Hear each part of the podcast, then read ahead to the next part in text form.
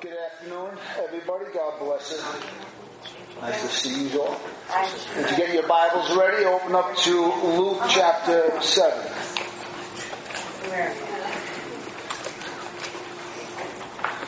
Luke chapter 7, we're going to look at a woman worshiping Jesus today.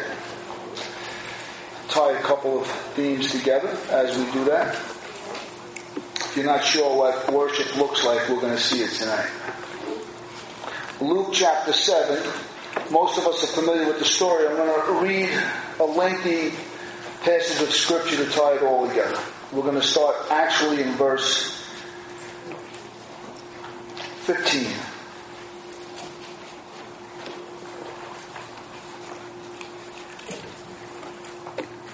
We'll read to verse 50.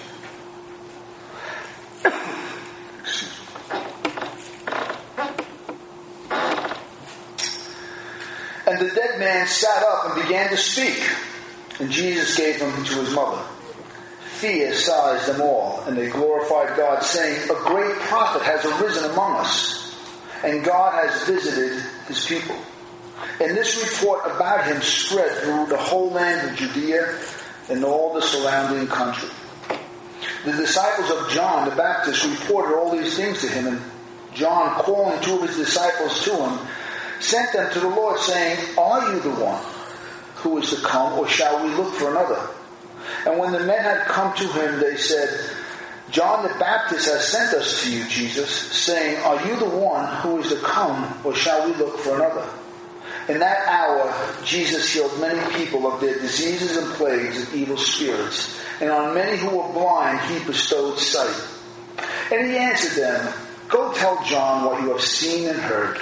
The blind receive their sight, the lame walk, lepers are cleansed, and the deaf hear, and the dead are raised up, and the poor have good news preached to them. And blessed is the one who is not offended by me. When John's messengers had gone, had gone, Jesus began to speak to the crowds concerning John the Baptist. What did you go out into the wilderness to see? A reed shaken by the wind? What then did you go out to see? A man dressed in soft clothing? Behold, those who are dressed in splendid clothing and live in luxury are in king's courts. What then did you go out to see? A prophet? Yes, I tell you, and more than a prophet. This is he whom it is written, Behold, I send my messenger before your face, who will prepare your way before you. I tell you, among those born of women, none is greater than John. Yet the one who is the least in the kingdom of God is greater than he. When all the people heard this, and the tax collectors too, they declared God just, having been baptized with the baptism of John. But the Pharisees, the religious leaders, and the lawyers rejected the purpose of God for themselves, not having been baptized by him. To what then shall I compare the people of this generation? And what are they like? Jesus says they are like children sitting in a marketplace and calling to one another. We played the flute for you, and you did not dance. We sang a dirge, and you did not weep. For John the Baptist has come eating no bread and drinking no wine, and you say he has a demon. The Son of Man has come eating and drinking, and you say, Look at him, a glutton, a drunkard, and a friend of tax collectors and sinners. Yet wisdom is justified by all her children. Verse 36. One of the Pharisees asked him to eat with him, and he went into the Pharisee's house and took his place at the table.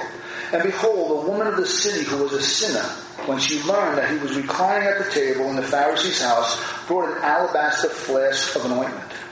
And standing behind him, behind him at his feet, weeping, she began to wet his feet with her tears and wiped them with her hair of her head and kissed his feet and anointed them with the ointment. Now when the Pharisee who had invited him saw this, he said to himself, If this man were a great prophet, he would have known who and what sort of woman this is who is touching him, for she is a sinner. And Jesus answered and said to him, Simon, I have something to say to you. And he answered, Say it, teacher. A certain moneylender had two debtors. One owed 500 denarii, the other 50. When they could not pay, he canceled the debt of both. Now, which of them will love, love him more? Simon answered, The one, I suppose, for whom he canceled the larger debt. And he said to him, You have judged rightly. Then turning toward the woman, he said to Simon, Do you see this woman? I entered your house. You gave me no water for my feet, but she has wet my feet with her tears and wiped them with her hair. You gave me no kiss, but from the time I came, came in, she has not ceased to kiss my feet. You did not anoint my head with oil, but she has anointed my feet with ointment. Therefore I tell you, her sins, which are many, are forgiven, for she loved much. But he who is forgiven little loves little. And he said to her, Your sins are forgiven, woman. Then those who were at the table with him began to say among themselves, Who is this one who even forgives sins? And he said to the woman, Your faith has saved you. Go in peace. Let's pray. Father, we thank you again and again and again as we read the scriptures and we meditate on the word, we see our own life in the scriptures, Father. We thank you, Lord Jesus, for giving us of our many sins. We thank you, O God, that we are the children of God's wisdom. We thank you that we heard the dirge and we wept over our sin. We thank you that we heard the flute and we danced for rejoicing of our salvation. We thank you, O God, that we have received the ministry of the gospel of Jesus Christ by your grace. We thank you, O God, that we know that we know that we know our sins are truly forgiven and that we know you are a friend of ours now. Come and bless this service, Father God. Bless the preaching of the gospel, Father God. Anoint my lips to somehow, some way, I can do some kind of justice to this marvelous story we just read. In Jesus' name I pray. We have here a story of a woman who expresses great love towards Christ. This love is manifested from a grateful, grateful heart. A gratitude she has, the gratitude she has is a direct response to the forgiveness which she received. A forgiveness which is greater than her many, many sins. Forgiveness from God is not just nearly enough. As Christians, we have to learn that. God's forgiveness is not just nearly enough, but always plenty enough to wash away all sin stains in our life and bring us into a perfect relationship with Jesus Christ, with God the Father and God the Holy Spirit. But the story here that I, I, I do want to speak about the story about the, the, the, sinful woman being forgiven by Christ. But the story doesn't start here. That's why I went all the way back to verse 15. That's where the story begins to build up. Uh, so we went all the way back there because the woman here that's repenting, the woman that's worshiping Christ, the woman that's anointing his feet with her tears and wiping her feet with her hair and kissing her feet and anointing them with ointment. Understand something.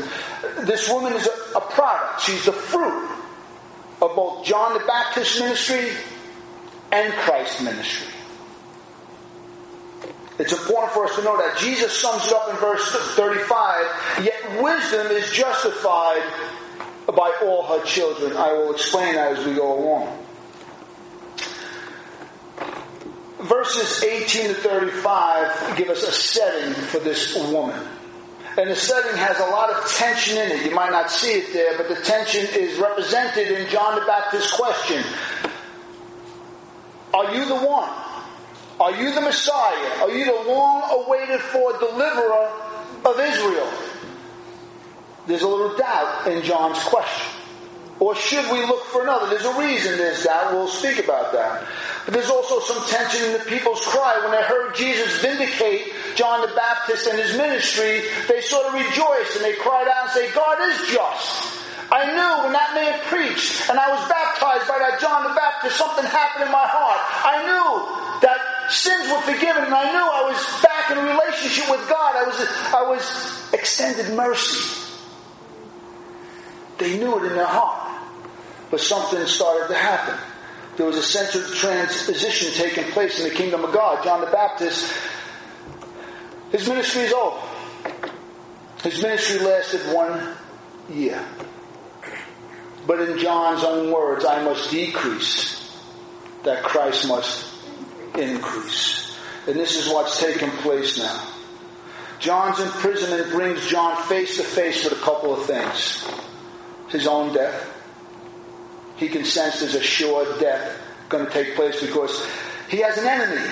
His name is Herod the king. A great enemy because he called him out once before for sleeping with his brother's sister. And Herod didn't like that, neither did the sister. And so we know the rest of the story. He is beheaded. But it's also something else. John the Baptist realizes that when Messiah comes, that he's going to set the captive free. John the Baptist is in jail and he's not set free. He's got deep, genuine concerns. Is this the Christ or should we look for another one? I baptized you, Jesus, I know. I saw the heavens open. I saw the dove come down. I heard the heavenly divine voice say, This is my Son in whom I am well pleased. But it doesn't look like it's going the way it's supposed to go. Isn't that the way with life sometimes? Wasn't the nation excited? John the Baptist was excited. Jesus was amongst his people. The Messiah was here. Surely God was going to do great things now for us. And here I am in jail with a, a short death going on. And my cousin, which is Jesus, who's healing everybody, who's called to set the captive free, can't do anything for me. Surely some doubt has risen in John's heart. But there's more to it than just about John. John's more concerned with everybody he preached to. He was more concerned with everybody that believed his message because John's message was two part. Repent and turn to God, and there is one amongst us whose sandals I'm not worthy to untie. He is the Lamb of God. He is the Christ. But the scriptures teach us something else the scriptures hold out a principle that we see right now. We see it in the life of Paul. We see it in the life of Christ. We see it in the life of David. And it goes like this. If the teacher is in jail and going to die, then maybe we believed in vain. Remember what they told Jesus as he hung on the cross? You saved others. Can you not save your. Why should I listen to you? You're a crucified criminal on the cross. Your message, I don't care how many people you healed, it's doing no good for you. How about Paul in Ephesians chapter 3, verse 13? He says to the Ephesians, So I ask you, don't lose heart over what, you, what I am suffering for you, which is for your glory. Truly, when the shepherd is smitten, the flock will scatter. So the principle is, John is concerned, what about all those people I told that, and I pointed and said, He's the Christ, follow him. But maybe you're not the Christ. Maybe I misled people. That's why Jesus vindicates John's message, and all the people cry out and say, God is just. I didn't believe in vain. Though John the Baptist is in jail, he's in prison, I believed, I heard God's voice when I heard him preach. When I went out to the Jordan, when I went out into the wilderness to see that strange human being called John the Baptist, who was eating locusts and honey and wearing camel hair, I knew something happened to me that day. I turned away from my sin. I turned away from my prostitution. I turned away from my fornication. I turned away from my drunkenness. Something happened to me that day but now the leader in his short ministries in jail. So it's only natural that people would get a little antsy. And Jesus settles all their souls. He told John the Baptist to his disciples, his emissaries, go tell John what you just saw in the last hour. Go tell him that the dead are raised, the lepers are cleansed, and the blind see. Go tell him and the poor are getting good news preached to them. That's all a fulfillment of the gospel that we see in Isaiah the prophet. Jesus vindicates John's unique call and his unique ministry. John was a true Old Testament prophet. He puts the hearts of the people at ease, and at the same time, he condemns the religious leaders, the Pharisees, for not believing. Now he gives a short parable about children in the marketplace. What's this all about? Well, it's just an analogy of both the ministry of John the Baptist and the ministry of Jesus.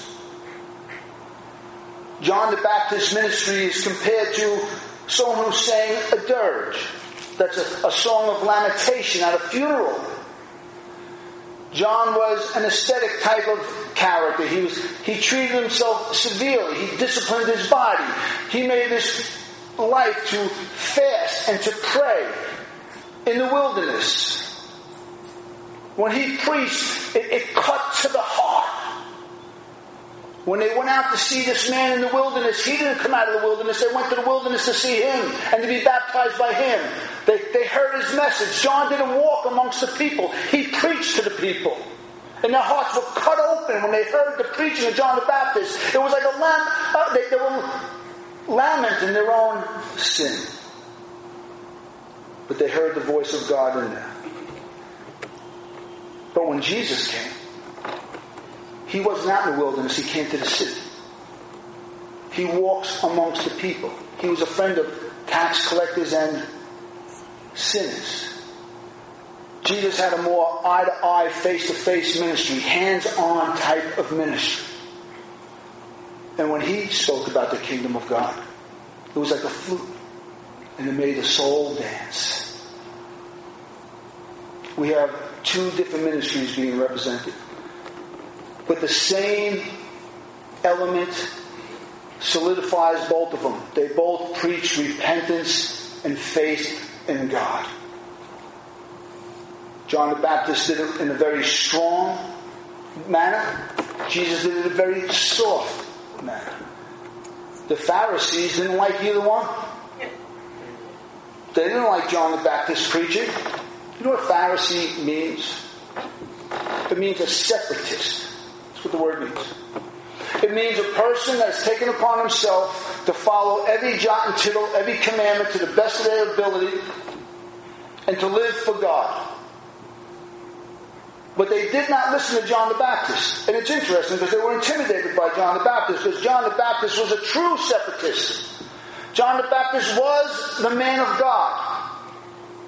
They were intimidated by him and his ministry. They were intimidated by the message he preached, and they were intimidated by the way he preached it. They didn't like him nor his message.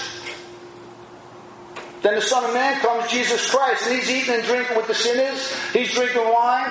He's eating food. He's getting invited to the tax collector's house. He's invited to parties. He's going there. He's eye to eye with people. He's hands on in the ministry. He's loving people. He's telling them the, the love of God has come close to you. And they're believing both their ministries. This woman, I truly believe, is a product of both. She was part of that crowd that when Jesus vindicated John the Baptist, her heart rejoiced. Because she wasn't forgiven when she went to the party to see Jesus. She was already forgiven. That's why she was pouring out her heart and pouring out her best. She was already forgiven through the Baptist ministry, vindicated by Christ. She heard the Baptist preach and she sang the dirge. Then she heard the voice of the Savior and she danced to the floor. The religious leaders refused. They were both strange ministers.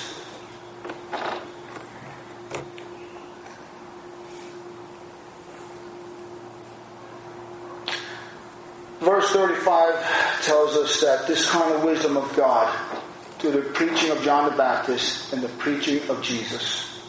Two different philosophy styles, two different dispositions. They couldn't be further than different. John the Baptist and Jesus were different people, but yet they preached the same message. And it's called here in verse 35 Yet wisdom is justified by all her children. Though the Pharisees wanted nothing to do with John the Baptist's style of preaching or his message, nor they wanted to do anything with the drunken glutton Jesus Christ and his message and his philosophy and the way he did it, understand something. Jesus knew something. That people would respond to both their preaching. And they did. This is the wisdom of God. And now we go into a story about a woman who's the product of this wisdom. She's a justified sinner. She's a child of grace. She's a child of God.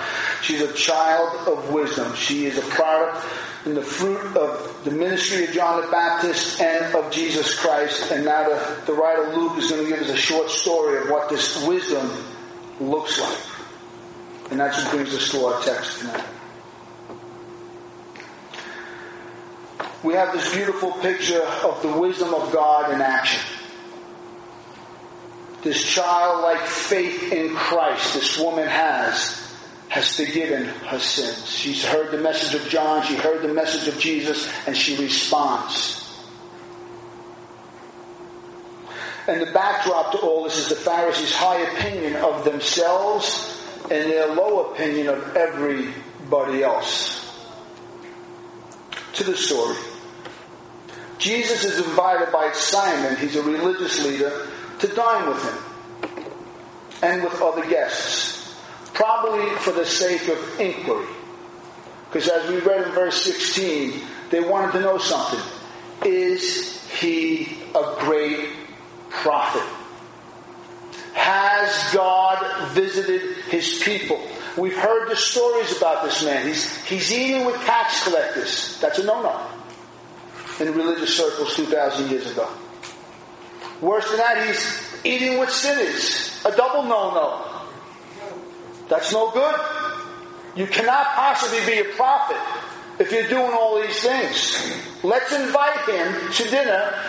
We'll give an inquiry, silent, and we'll find out if he's a true prophet or not. At these dinners 2,000 years ago. Usually people in the town were welcome to come. When a traveling rabbi would come, someone of influence would invite the rabbi and they would sit down and have religious talk and the people were allowed to come. Even if they weren't the ones invited got a seat.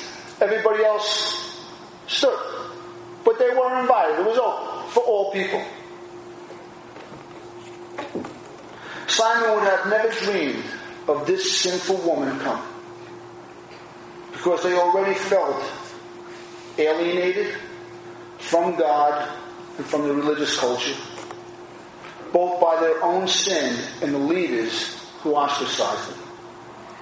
But God's wisdom is at work here and this sinful woman who has already heard the message through John and Jesus and believed the Baptist preaching, understand something, about repentance and about forgiveness and believing that someone greater than John was here and is now sitting in Simon's house. She comes and she doesn't care what the people think about her. She don't care what her past used to say. She don't care what the people used to see in her. She sees only Jesus.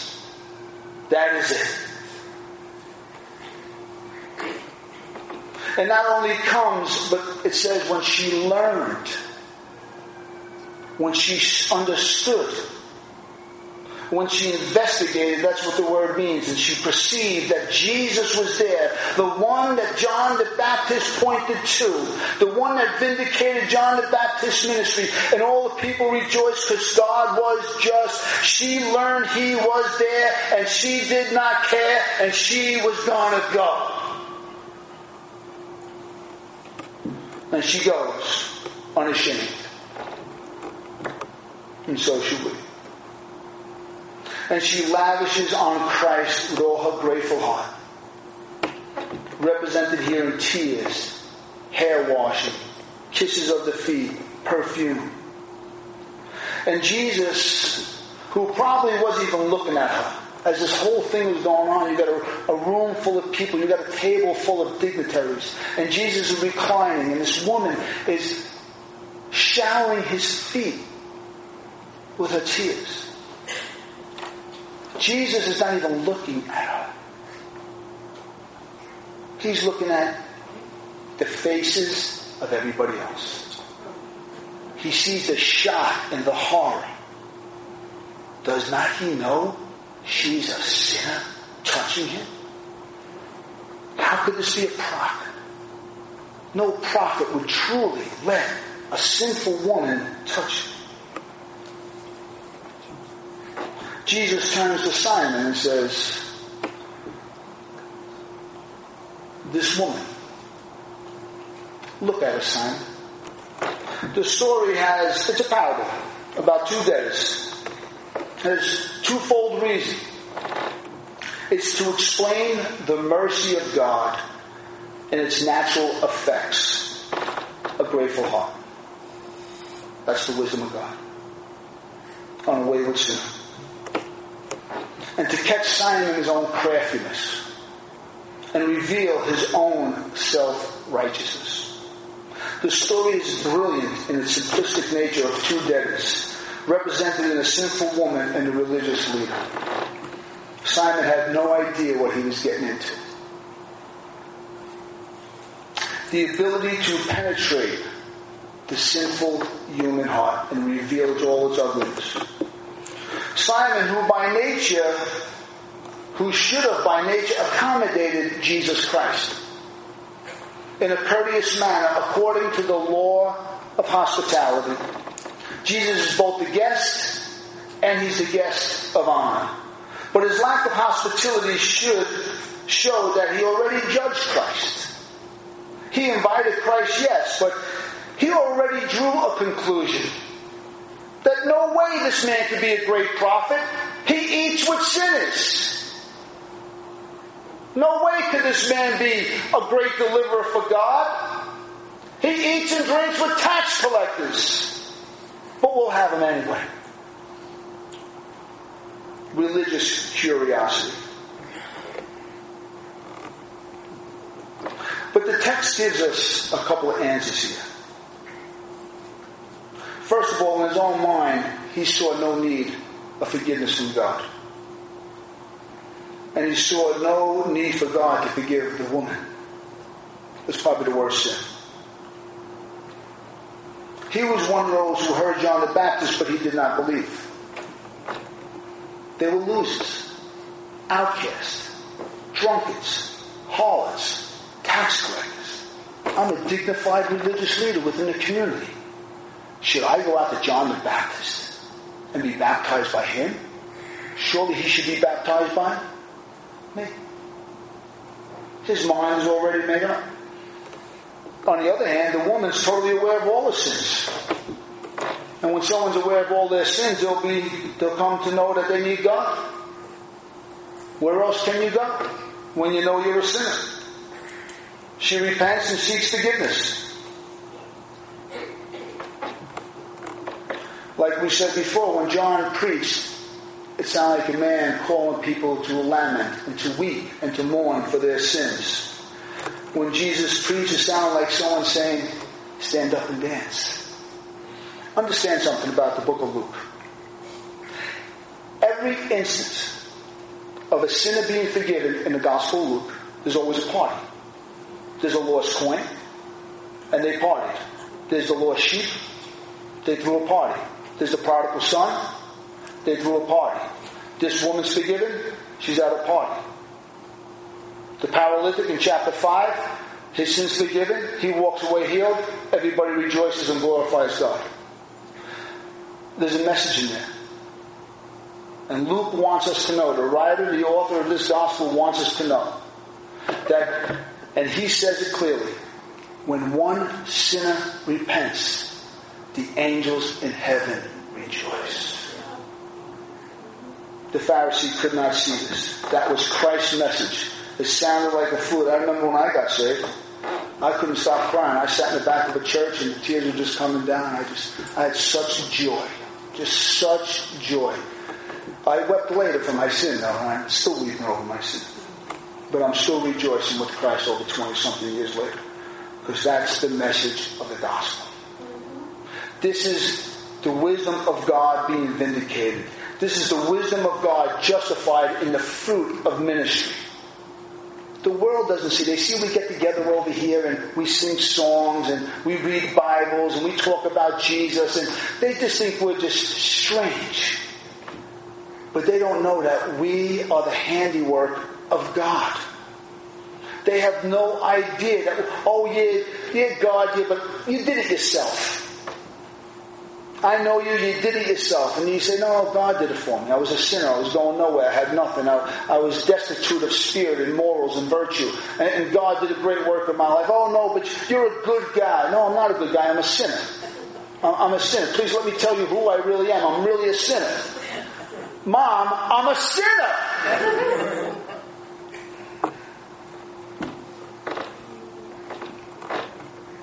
But yet wisdom is justified by all the children.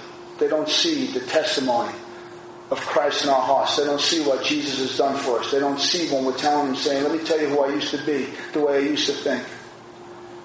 I share this many times from usually the men's groups when I'm hanging around with certain men and they're, they're saying some nasty things and, you know, they're, they're expecting me to laugh. You know, guys do that and the other guys laugh, but I don't laugh and I stare at them with a cold face, and they get all uncomfortable because they're expecting a laugh and they don't get no laugh. And I say, I used to think like you. I used to think with a perversion like that. But Jesus came and set me free. And everything gets low. but I've learned over the years I'm not going to allow someone to rule my mind. But I will share them my Savior. And we're all called to do that. That's that the wisdom of God is justified in His children. We are a testimony to the wisdom of God. This woman's a testimony to the wisdom of God. If you are a Christian, you're a testimony to the wisdom of God. Every praise that comes from your lips, all the joy is a testimony to the wisdom of God. That you heard something one day somewhere by someone. It might have sounded like Jesus' ministry. It might have sounded like John the Baptist's ministry. But you responded and you believed and your heart can go and thump, thump, thump ever since. That is the gospel of Jesus Christ. Let's move over to some application.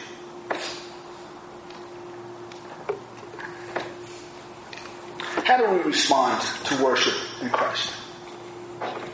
Do we find ourselves crying all the time and wiping Jesus' feet with our tears and anointing with oil and so on and so forth? Do we find this kind of deep, overt reaction to the forgiveness of our sins?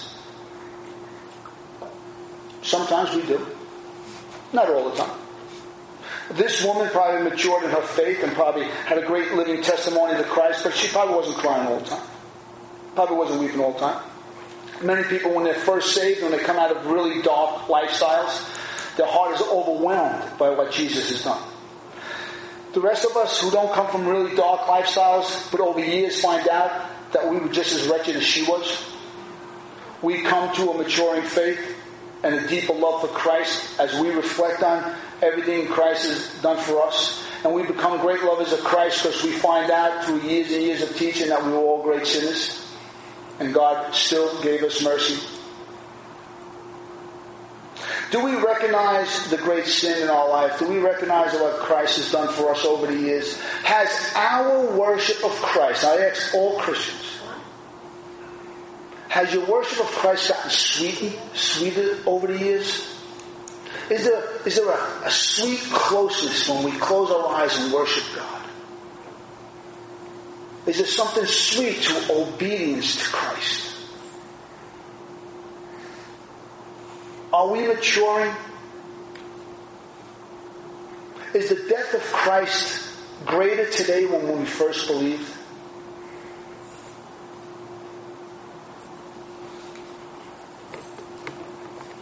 Do we act like the woman or do we act like Simon the Pharisee? Have we judged other people's worship? Do we judge the way people worship or seemingly don't worship? Do we judge people that are zealous in their faith and sometimes demonstrous in their worship of God, not knowing their background, not knowing what Christ has done for them, not knowing the freedom they have, not knowing the many sins they might have been forgiven of. Do we, do we judge people? Do we judge the conservative Christian who's more somber in his worship or their worship? And with eyes closed, they're constantly meditating on the deep promises of the gospel, of what Christ has done, what Christ is doing, what Christ is going to do.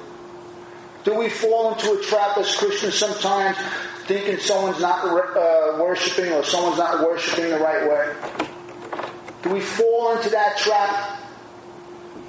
Should we not all just keep our eyes fixed on Christ and worship Him alone, the audience of one?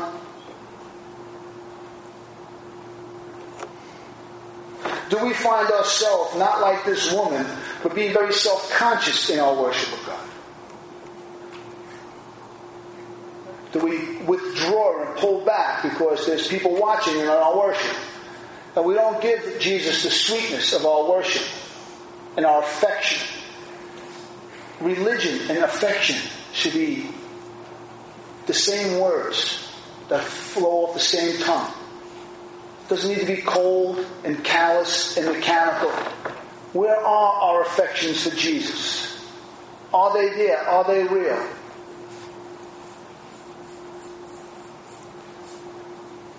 Preaching. What kind of preaching styles do we like? Do we shy away from the John the Baptist style preaching? That searching, calculating, getting into our heart and revealing our desperate need for Christ at all times? Do we avoid that kind of ascetic, severe style of preaching? And we move over to the more, if it doesn't sound like a flute, I don't want to hear it, style of preaching. It's got to be the, the, type of preaching that makes me sing all the time, but not make me sing. Every message has got to be the uplifting, I feel great about myself message. Because if the message is about yourself, then chances are we get you to feel good. But if it's about God, you're not always going to feel good. I'm going to tell you that right now. A message sometimes should sing. Sometimes a message should make us sing all Christian ministry should have a bit of both in their preaching. There are times when you're hearing the preacher preach, it should be like it's the voices of angels. And you're worshiping with the celestial choir. Other times we should look for a rock to hide under. Most of the time. but we should. Ministry should have both in it because it's not the minister, though John the Baptist and Jesus were two different personalities, their dispositions were totally different. They preached the same message about the same God, the same need of repentance, the same need of faith.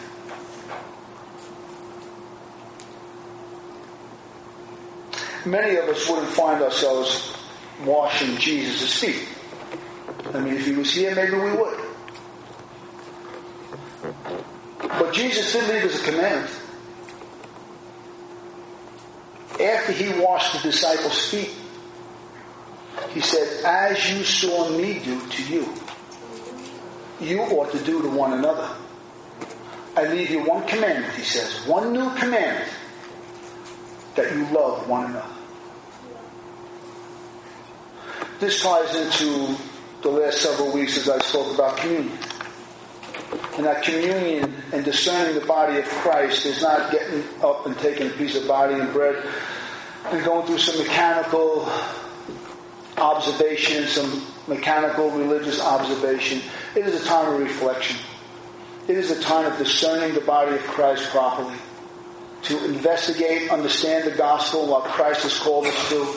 That it's not just Jesus is my personal Lord and Savior. Jesus is our personal Lord and Savior. And if I'm going to love Christ, I have to love His people.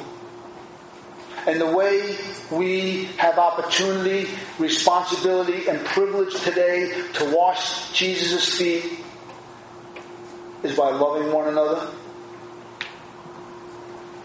Isn't it nice to know that somehow, some way, we can truly love Christ with an outpouring of our heart the way this woman did 2,000 years ago. That Christ has left us a way to show our deep affection towards Him and what He has done in our life. Is our faith and our worship and obedience to Christ becoming sweeter on the inside? Or is it becoming mechanical? Is it getting dry? Because we can all go there. Have we truly forgot what Christ has delivered us? I bring everybody back to reflect just one moment and when you got saved? What did Christ save you from? What did Jesus forgive you of? Where would you be today if Jesus didn't step into your life whenever he did? Where would you be today? Let's pray. Father, we thank you, Lord. We thank you for the story of this, this wonderful story of this broken woman who is the fruit of the ministry of Christ and John the Baptist. Wisdom is justified. Your wisdom is justified by your children, Father God, and the testimony of what you've done in our life, Father God. Father God, let us never be insecure. Let us never be uh, ashamed of the gospel and what Jesus has done for us, Father God. Let us never be, Father God, so caught up in the world that we forget to truly give Jesus the sweetest of all worship, Father. God, help us to respond in the proper attitude as we discern the body and the blood of Christ and what He has done for us, Father God. Let the gospel and all its wonderful promises never fall on deaf ears, Father God. Father, if there's anybody in this room today that has never responded by faith to the gospel message, I pray as they sit here today, Father God, that they ask Jesus to come into their life that they simply recognize that they have sinned against God, that their sins are many, but Christ forgives them. He died for them. Let them know, Father. Let them ask them, ask Jesus into their life. With all eyes closed for a moment. If you want to be that person that asks Jesus to come into your life, just just ask him right now where you are. Ask him for forgiveness. Ask Him to come into your life and take control of your life. If you do that today, please see me after this service. In Christ's precious name.